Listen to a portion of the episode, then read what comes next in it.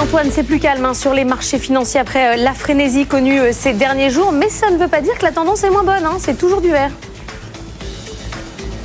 Oui, le CAC 40 est de retour sur les plus hauts de fin septembre. On s'est vraiment bien, bien installé sur les 7100 points. Maintenant, pour les 7200, va peut-être falloir confirmer tout ça. On a clôturé euh, juste au-dessus hier avec une hausse de 0,33%. Maintenant, les signaux sont un petit peu plus indécis ce matin. Pas impossible qu'on baisse un petit peu sous le niveau symbolique pour aller chercher à nouveau un peu de support.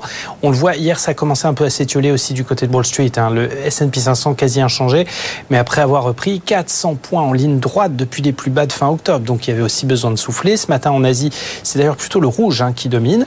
Donc on va être un petit peu plus un petit peu plus prudent et euh, on est vraiment dans les starting blocks maintenant pour un éventuel rallye de fin d'année. Pour ça, il faudra passer quelques caps techniques et euh, s'assurer des progressions. Il y a une séance à sorcière hein, demain, échéance mensuelle des contrats sur indice. Donc a priori, pas grand-chose en attendant. Un petit peu de consolidation à l'ouverture, mais une fenêtre de tir qui reste favorable à la prise de risque hein, sur les marchés actions pour le moment. Peut-être même quelques points d'entrée qui restent intéressants sur certains secteurs. Et Antoine, gros agenda macro, mais aussi micro. Il y a beaucoup de publications à digérer aujourd'hui. Oui, euh, c'est globalement côté américain que ça va se passer, qu'il y aura le, plus de choses à venir. Activité et inflation, notamment, qui seront regardées de près. C'est la fin de la triade des prix hein, du côté des États-Unis, avec euh, après les prix à la consommation, les prix à la production, cette fois les prix à l'import-export. Là, ce sera 14h30 euh, à regarder hein, les indications du mois d'octobre.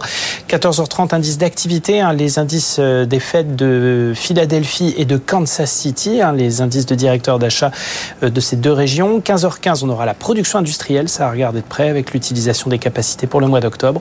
Et puis l'indice immobilier NAHB pour le mois de novembre, ce sera retrouvé à 16h. Quelques grosses publications attendues aujourd'hui. Alors à Paris, on attend Valourec, on attend Bastide le confort médical et Abionics.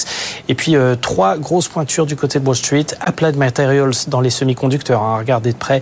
NetEase et puis Walmart, un véritable baromètre de la consommation à le euh, spécialiste de la grande distribution.